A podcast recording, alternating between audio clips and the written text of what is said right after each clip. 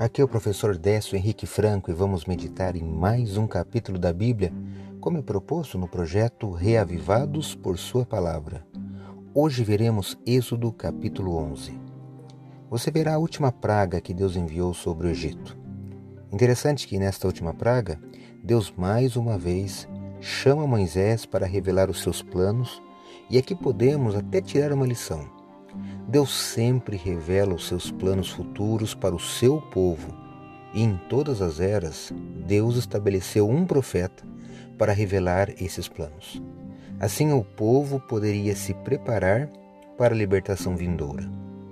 Esta última praga seria a solução e o divisor de águas entre a dureza do coração de Faraó e a libertação do povo de Deus.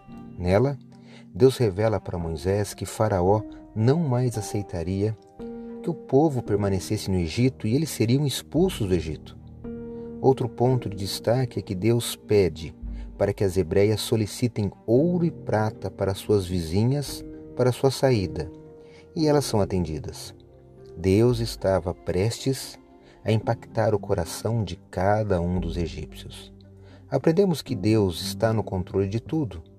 Ele quer nos libertar e, mesmo em meio a este mundo, que simboliza o atual Egito, em sua imensidão de pecados e problemas, Deus irá, à meia-noite do mundo, nos libertar e nos salvar. Para isso, precisamos estar atentos à voz da revelação, através da palavra de Deus. Destaco o versículo 3 do capítulo 11 de Êxodo. Leio na Bíblia na versão Nova Almeida atualizada. E o Senhor fez com que o seu povo encontrasse favor da parte dos egípcios.